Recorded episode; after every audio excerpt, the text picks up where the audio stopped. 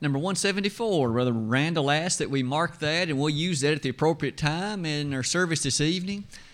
As was already mentioned, certainly we're delighted that we have each been granted the opportunity to assemble, and it's our trust and hope that each aspect of the service will be encouraging and uplifting.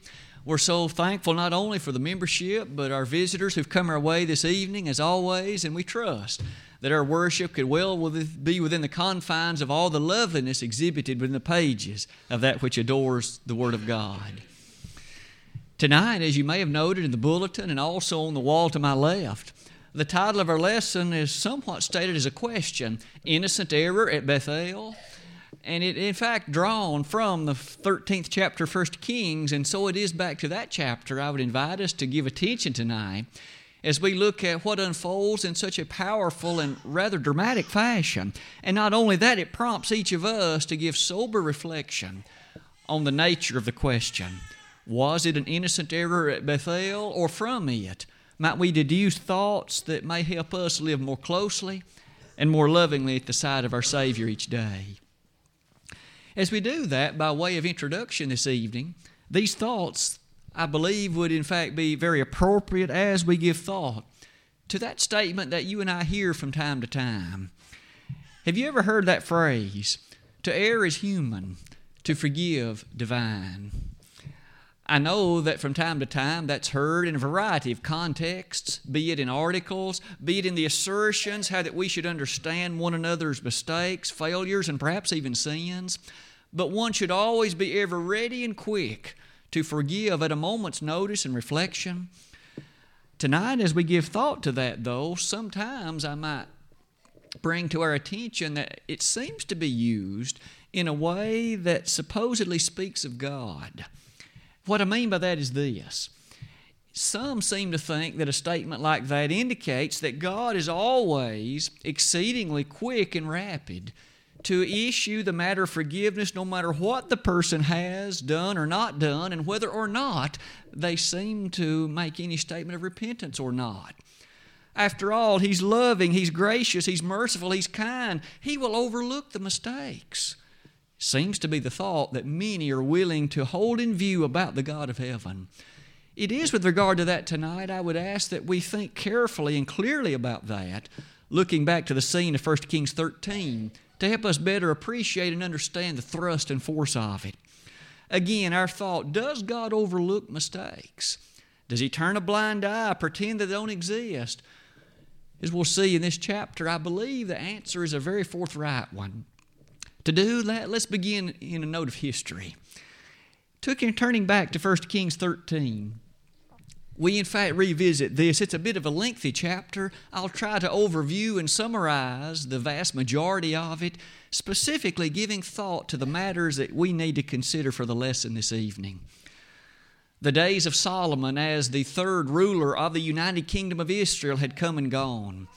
We will well remember that as his reign came to an end, it somewhat ended in a note of foolishness, specifically in light of that which was his son when the kingdom split, we remember that Rehoboam, the son of Solomon, began to, in fact, reign over that rather localized kingdom of Judah, the southern kingdom. But however, he made some rather foolish decisions as he listened to the advice of the younger men. They told him that he should, in fact, be stern and forthright and firm in his leadership of the kingdom. He should raise the tax rates. Most of the time, that's not something that's very pleasant in any age, is it? But as Solomon listened to those who were his younger contemporaries, he nonetheless appreciated that the things did not turn out well. Jeroboam rose to a position of interest, and ten of the tribes broke away and began to follow him, and that left only two to follow Rehoboam.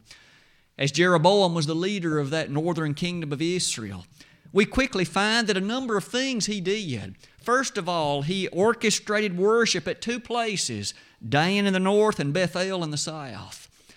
Now we remember that God had placed His name at Jerusalem where the temple was, 1 Kings 9, verses 3 and 4. And that was the location and place wherein the great worship of Jehovah God was to occur.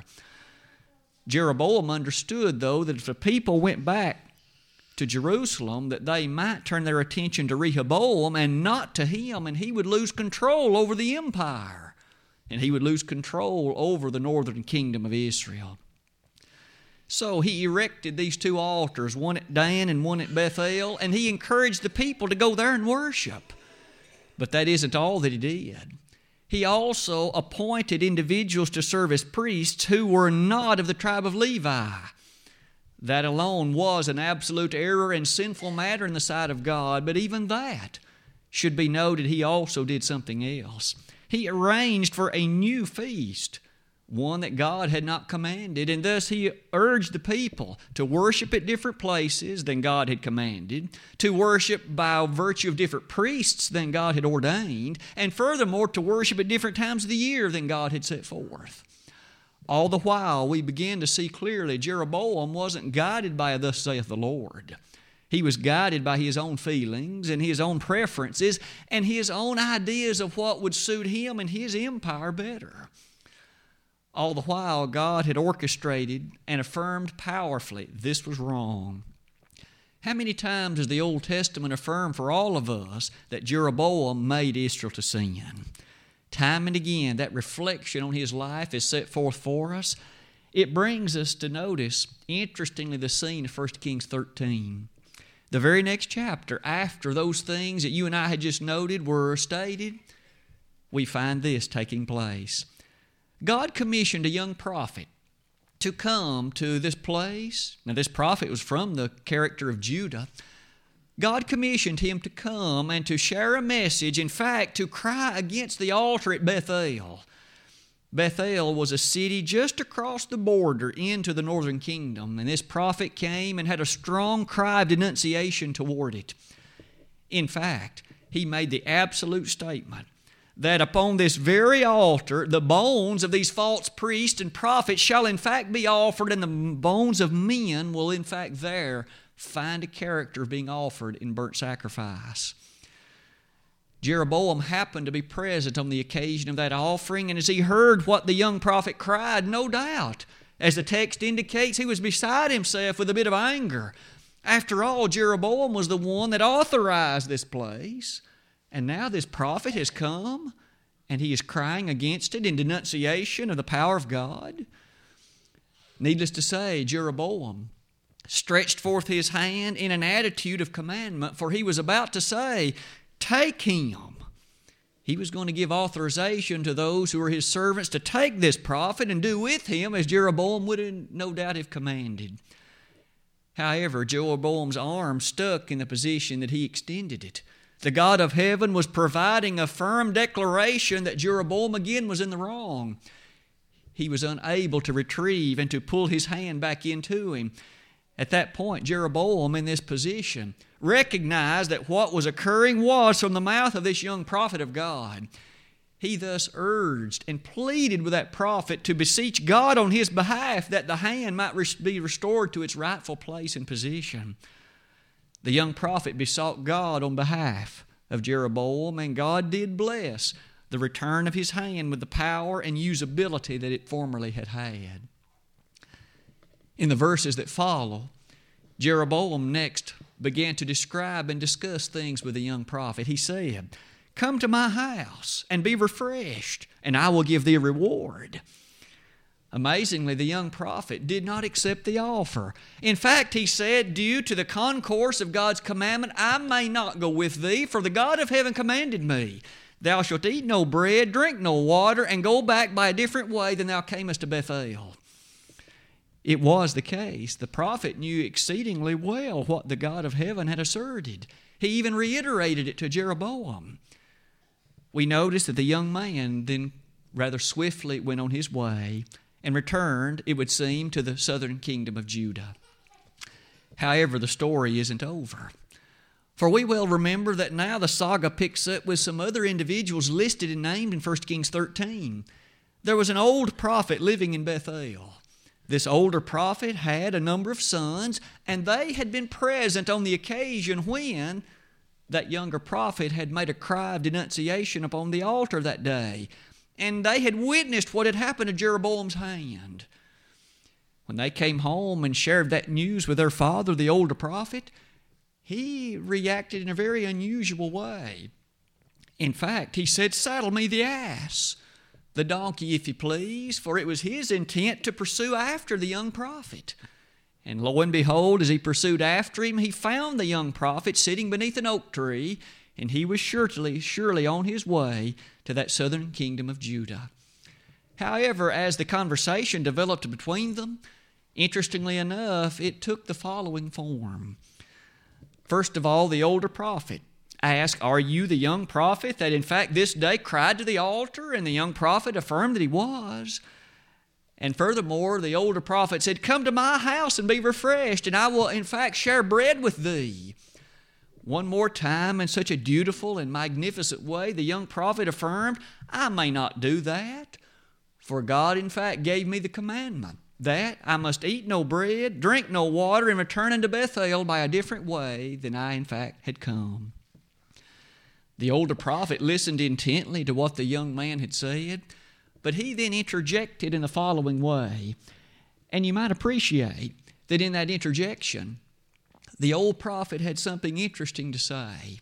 This is about the middle point of that slide. He said, I too am a prophet of God. And furthermore, an angel of the Lord has appeared to me this very day and asserted that you ought to come and should come with me to my house and there enjoy bread and water, and you may then be sent on your way to return to your proper place. But it, interesting enough, the very last statement in verse number 18 is this But he lied unto him. The old prophet lied to the young prophet.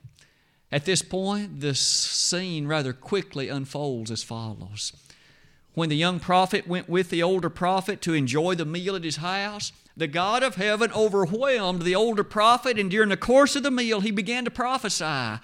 And his prophecy directed toward the young prophet was this Thou hast obeyed the voice of the Lord thy God. Thou wast told to neither eat bread nor drink water in this place, but thou hast in fact disobeyed. For that reason, thy carcass shall not return to thy fathers.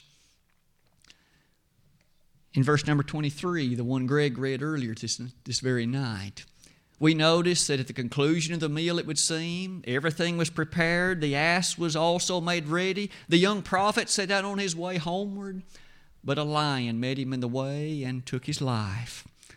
The young prophet lost his life on that journey homeward.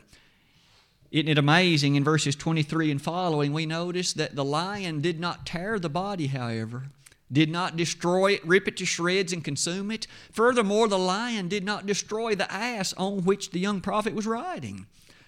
Oddly enough, we find, in fact, that both the lion and the ass were standing there beside the carcass. The older prophet learned of the state of affairs of the carcass of the young prophet. He again prepared himself and went to the place, retrieved the body, and brought it back, and actually had it buried in his own sepulchre. Oddly enough, he gave the following commandment to his own sons. The older prophet said to his own children, When I die, bury me next to him. Bury me next to him. For indeed, he was a prophet of God. At that point, with verse 31 closing, the story has been unfolded might I invite each of us to reflect upon it and note a few observations as well as some lessons that might be very encouraging to all of us. The first lesson, it would seem to me, might well be this one. As I've listed it for you, I've simply entitled it First Observational Point No Innocent Sins. Here was a young man who himself was well apprised of what God had commanded. He even stated it twice once to Jeroboam, once to the older prophet. But when he was persuaded to do otherwise, we learn something valiant. It nonetheless cost him his life. It would seem if ever there was a position in time when someone could say, But I didn't mean to, this was just an innocent sin, surely God will overlook this. But yet God did not overlook it. The lion, in fact, took his life. He indeed was never to return to that place and be buried with his fathers in the sepulchres of those whom he loved. The characteristic of that might prompt us in the following way. Despite the fact he was intently honest, he believed what the old prophet said. He had no reason at that point, apparently, to expect the man to be lying to him, and he simply innocently perhaps felt it would be very nice to enjoy some cold water. It would be very refreshing to enjoy a bit of bread. That didn't make any difference. God had already given the commandment. There was no innocent sin involved here. The man disobeyed. Isn't that what God said? Might I invite you to read with me verse number 21? When the God of heaven prophesied through the old prophet at that meal, this is what he said. Thus saith the Lord, For as much as thou hast disobeyed the mouth of the Lord, and hast not kept the commandment which the Lord thy God commanded thee, but camest back, and hast eaten bread and drunk water in the place of the which the Lord did say to thee, Eat no bread and drink no water, thy carcass shall not come unto the sepulchre of thy fathers. I wonder how the chills must have risen up on that man's neck and back as he heard that prophecy from the God of heaven. At that point, recognizing he had disobeyed. One might expect he might have fallen forthright in a prostrate fashion and pleaded with God, but it was an innocent sin, wasn't it? And all the while, God said, Your carcass is going to fall in the wilderness because you disobeyed. You knew the commandment I had given. You understood it firmly and fully and thoroughly and entirely, and yet you disobeyed me. May you and I never forget that there are no innocent little sins. Our God is not a little God. And so every transgression of His will is not a little transgression, it is a mighty transgression. Some verses, some thoughts that point us along that way. In 1 John 3, verse 4, long near the conclusion, the last few books in the New Testament, we find there this inspired definition Whosoever sinneth transgresseth also the law, for sin is the transgression of the law. Here, this younger prophet transgressed, violated what it was that God had given him to do.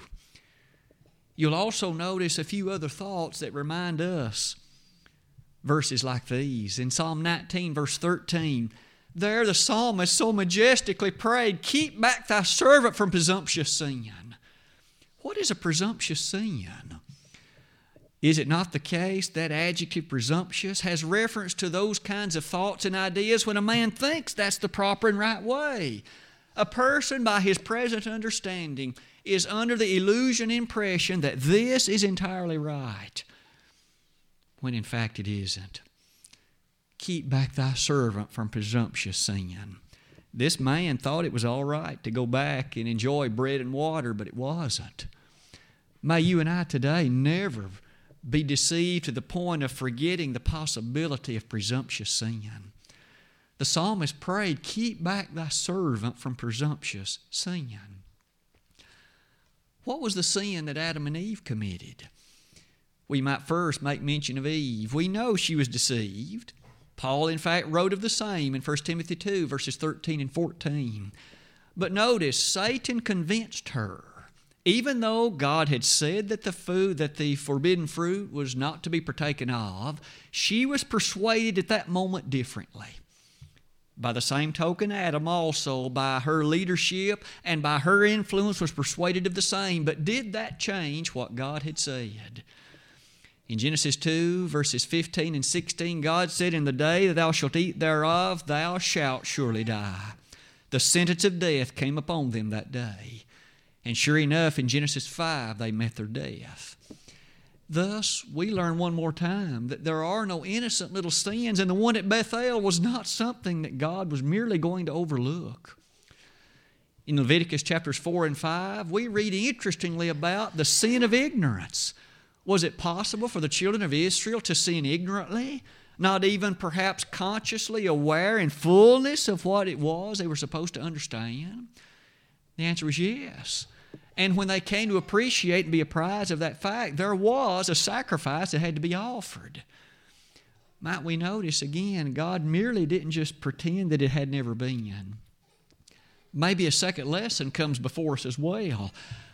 On this occasion, God had initially stated to the younger prophet, Eat no bread while in that place, drink no water while in that place, and return in a different way than thou went. The old prophet, however, later came along and said, An angel of the Lord has spoken to me and said, You are supposed to eat bread here and drink water. might we notice, is our God an inconsistent God? Will he tell one person one thing and tell one another, and those two be mutually exclusive? He told the young prophet, Don't eat bread and drink water. He told the older man, He is supposed to eat bread and drink water. Is our God an inconsistent God? That was a lesson it would have been helpful for the young prophet to remember. But it is true, isn't it? Our God is not inconsistent. He doesn't tell one person one thing, tell another one something different, and they both be exclusive one to the other and yet both be right. Our God doesn't behave in that way. In fact, some thoughts that move us in that direction might well be this host of verses there at the bottom of that slide. First of all, in 1 Corinthians 16, beginning in verse 1, when the Apostle Paul gave reference to and commandment concerning the collection on the first day of the week, he began that by saying, As I have given order to the churches of Galatia, even so do ye what was supposed to be understood and thus obeyed by those churches in Galatia was the very same message that God gave to the church in Corinth. There was no distinction, no difference, no fundamental difference.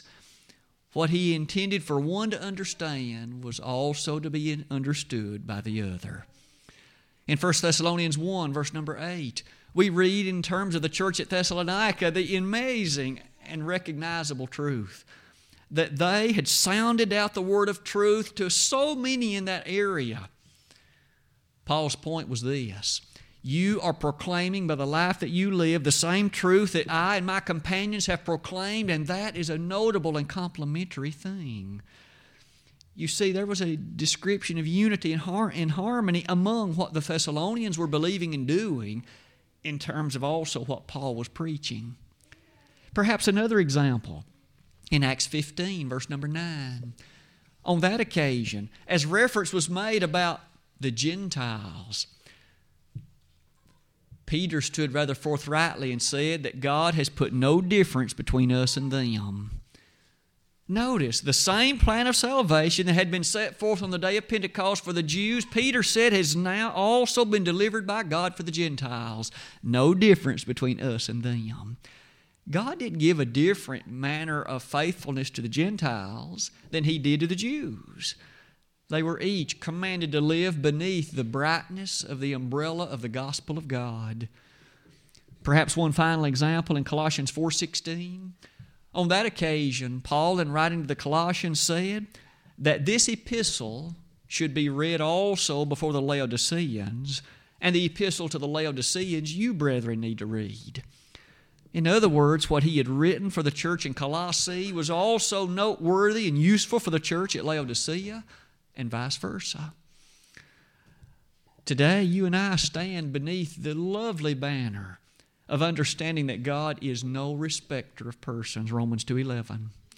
And in Acts 10, verses 34 and 35, of a truth I perceive that God is no respecter of persons, but in every nation he that worketh righteousness is accepted of him today, you and I know that no matter what the nation is, an individual that in fact works righteousness in full belief of God, in terms of faithful obedience, is able to stand right and approved in His sight. God is no respecter of persons.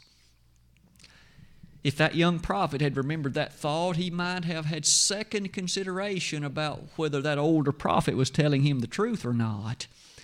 But maybe all of that does bring us to a third observation in addition to these two, might we give some thought to this one? That young prophet, again, we each understand that it's entirely wise, and our parents perhaps have encouraged us to know you respect your elders. You look upon those of your parents' and grandparents' generation, and you understand the wisdom that's within them. And you understand also the fact that they have years of experience. This younger prophet perhaps was in a situation not unlike that.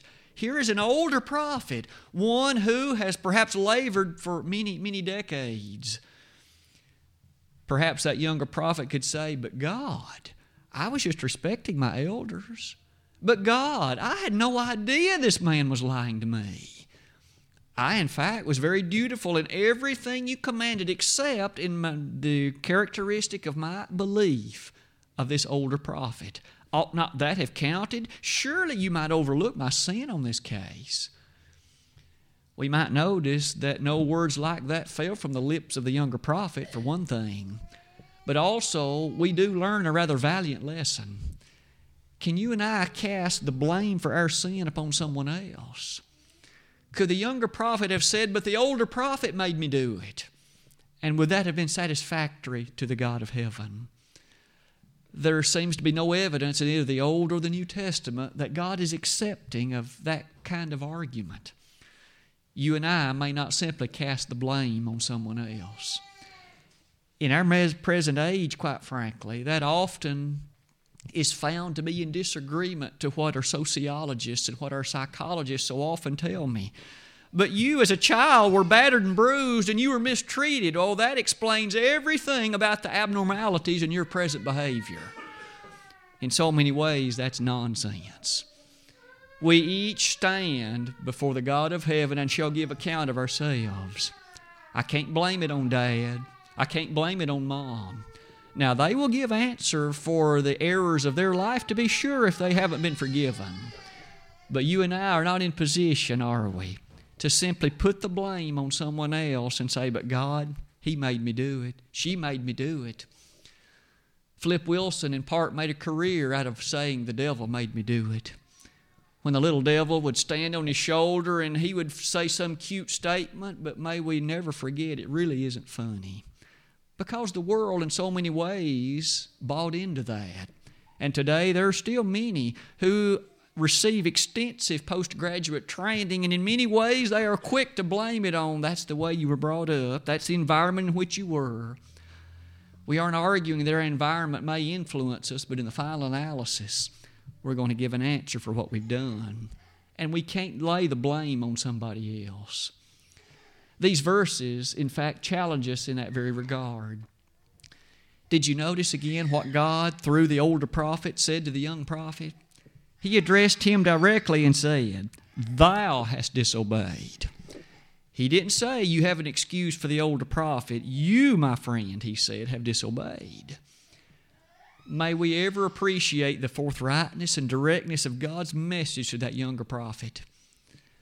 You'll notice in Genesis 3, verses 13 and following, this has been a rather old ploy, hasn't it? When God addressed Adam after he and Eve had partaken of the forbidden fruit, it was Adam who said, The woman that you made, she gave to me, and I did eat.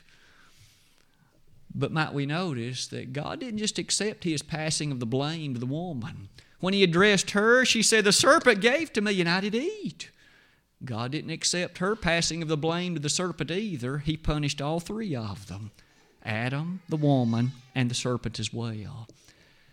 In 2 Thessalonians 2, verse number 11, we read on that occasion, after that description of the man of sin, that God quickly makes note through the prophet or through the man Paul that there were going to be many who would accept the false teaching that would come by way of the man of sin.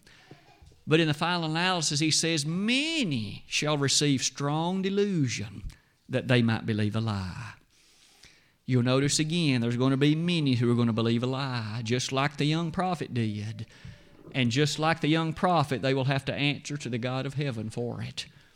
God shall send them strong delusion. That doesn't mean that God's the one telling them the lies, but He allows men and women to make their own decisions, and if they choose to teach what's in error, and if men and women choose to believe it, those men and women will have to answer for believing that which was not true.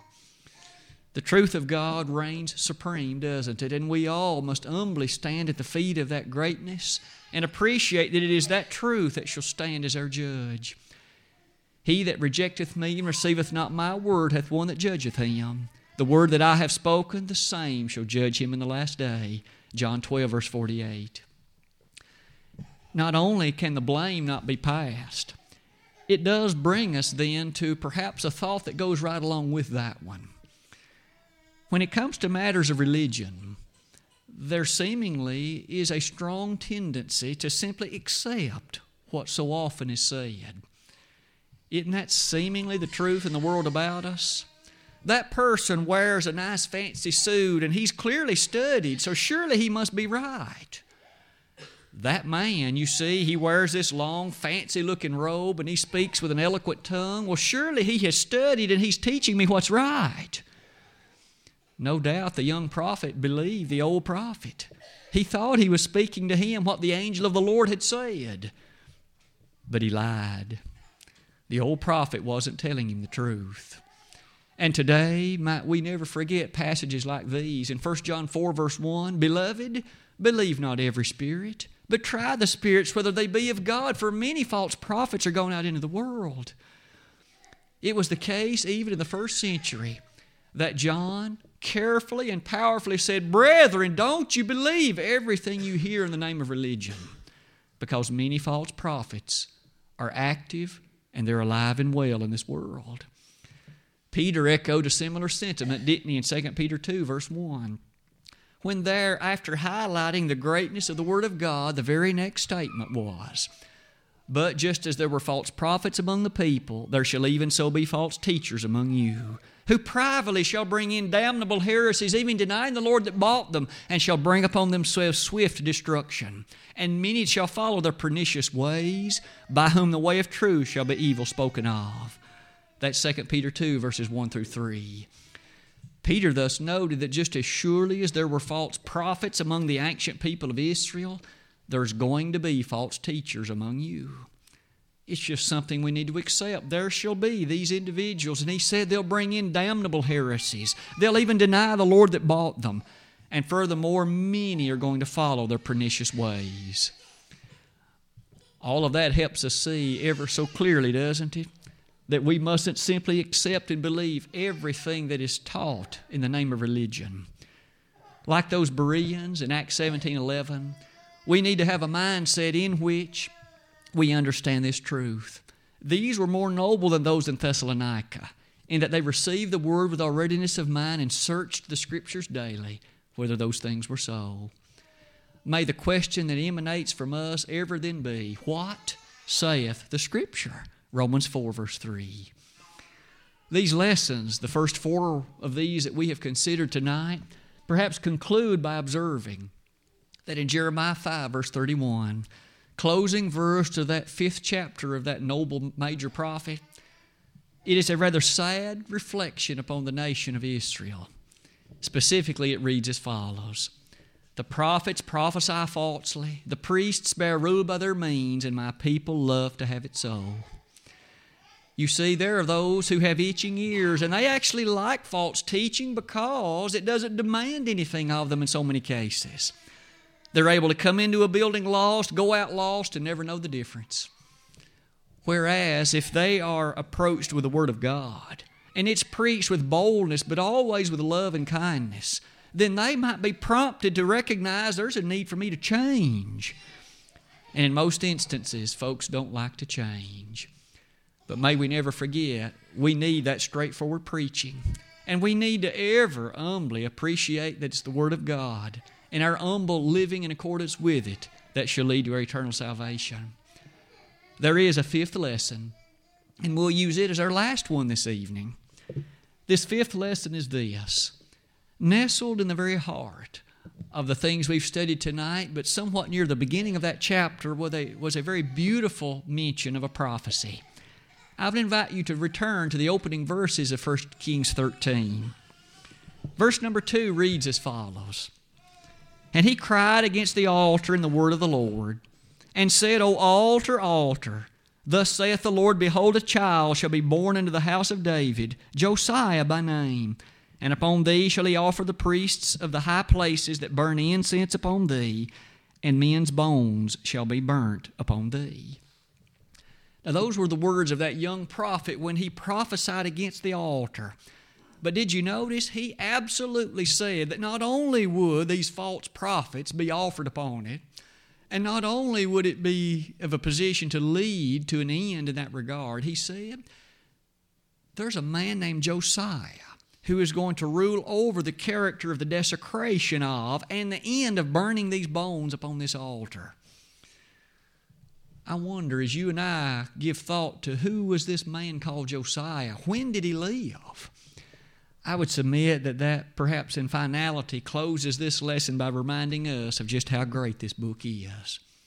Here, the God of heaven, through that young prophet, called by name a man that wasn't even going to be born for about 300 years. Wasn't even going to be born for roughly 300 years. That certainly is proof positive that our God not only wrote the Scriptures, but He is well aware of what you and I would consider to yet come in the future. Who could possibly call by name a boy, a baby that will be born three years, 300 years from now, and even tell what he was going to do in his life? And yet the God of heaven could do it with absolute ease because the future isn't hidden to him. He knows very well what's going to transpire, and he knew what Josiah was going to do. There is a record, by the way, of what exactly Josiah did in fulfillment of this prophecy. It's found near the end of Second Kings as well as near the end of Second Chronicles. But both of them indicate to you and me the features that, again, God knew well that that little baby, the boy named Josiah, would be born. He would reign as king over Israel, and that he would, in fact, do the very things the young prophet here foretold.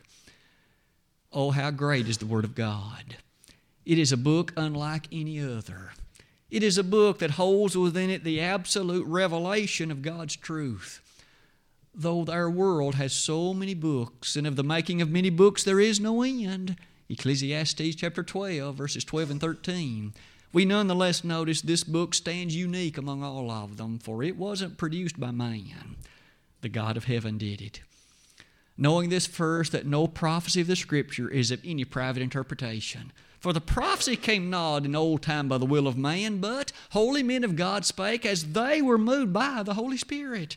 2 Peter 1, verses 20 and 21. In regard to the Word of God, forming for us that concluding thought to the lesson, here are some passages that remind us again of how special this Word of truth is.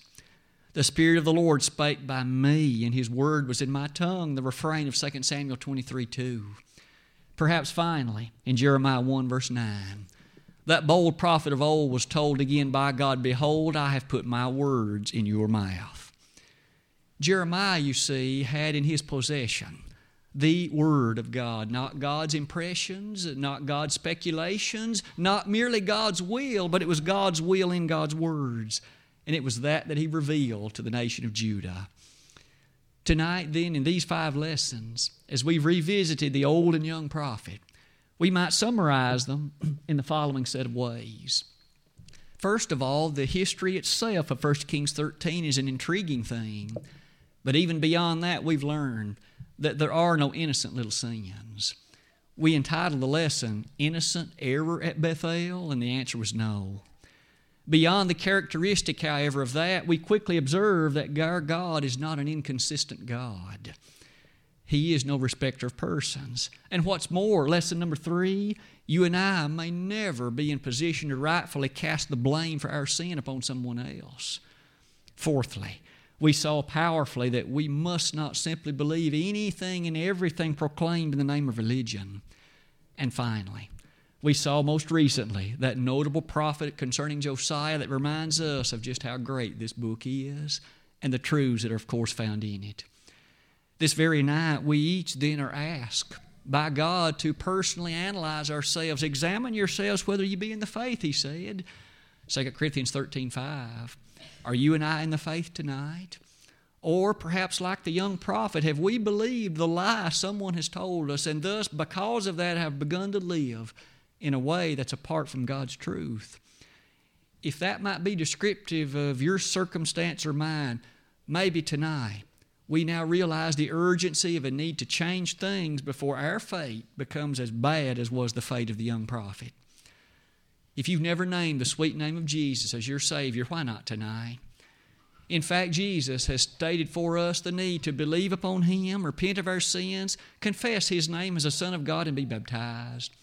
If we could assist you in that tonight, what a great honor for you and for us it would be. If you have become a Christian, but at this very night you are not faithful, you have lost your first love, you've walked aside from the truth, you've brought reproach perhaps upon the cause of the Master and on the church for which He died. If tonight we could pray upon your behalf for the God to forgive you, you of course need to have belief, repentance, and confess those errors, and He's promised to forgive. If we could be of help to you tonight, Will you not let it be known in what way we could be of assistance and do that at once while together we stand and while we sing?